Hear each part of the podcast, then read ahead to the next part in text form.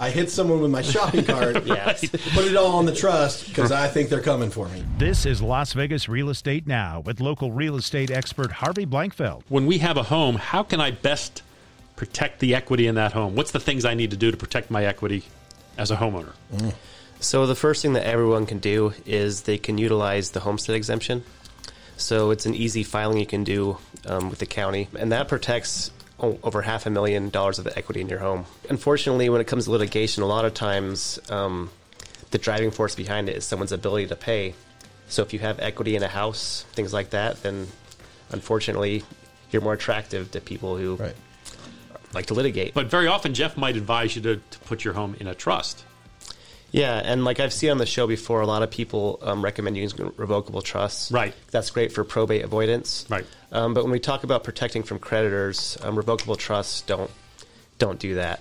So the the alternative is to use an asset protection trust because it's irrevocable. You can't change it. It doesn't have the revocable part of it, so it's a Mm-hmm. spendthrift trust. Gotcha. My understanding, but you can't be the trustee. You have to have a third, somebody else be the trustee of that, right? Or Yeah, you usually want an independent trustee and it's not effective for at least two. Is it two years?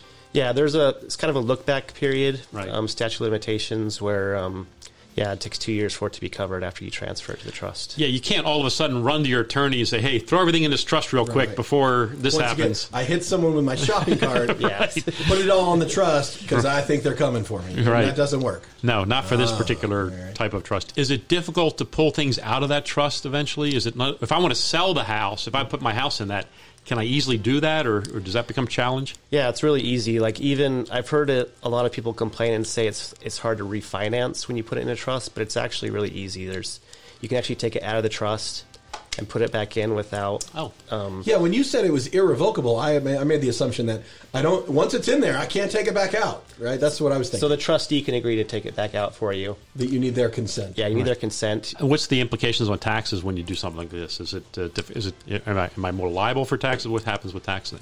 Um, so it depends on how you structure it. We usually structure ours as grantor trust, is what it's called. Um, and what that means is that it's- it has no tax implications at all. It's, it's, it's Oh. the same as if you're still the taxpayer. It doesn't replace revocable trust. You still always need one.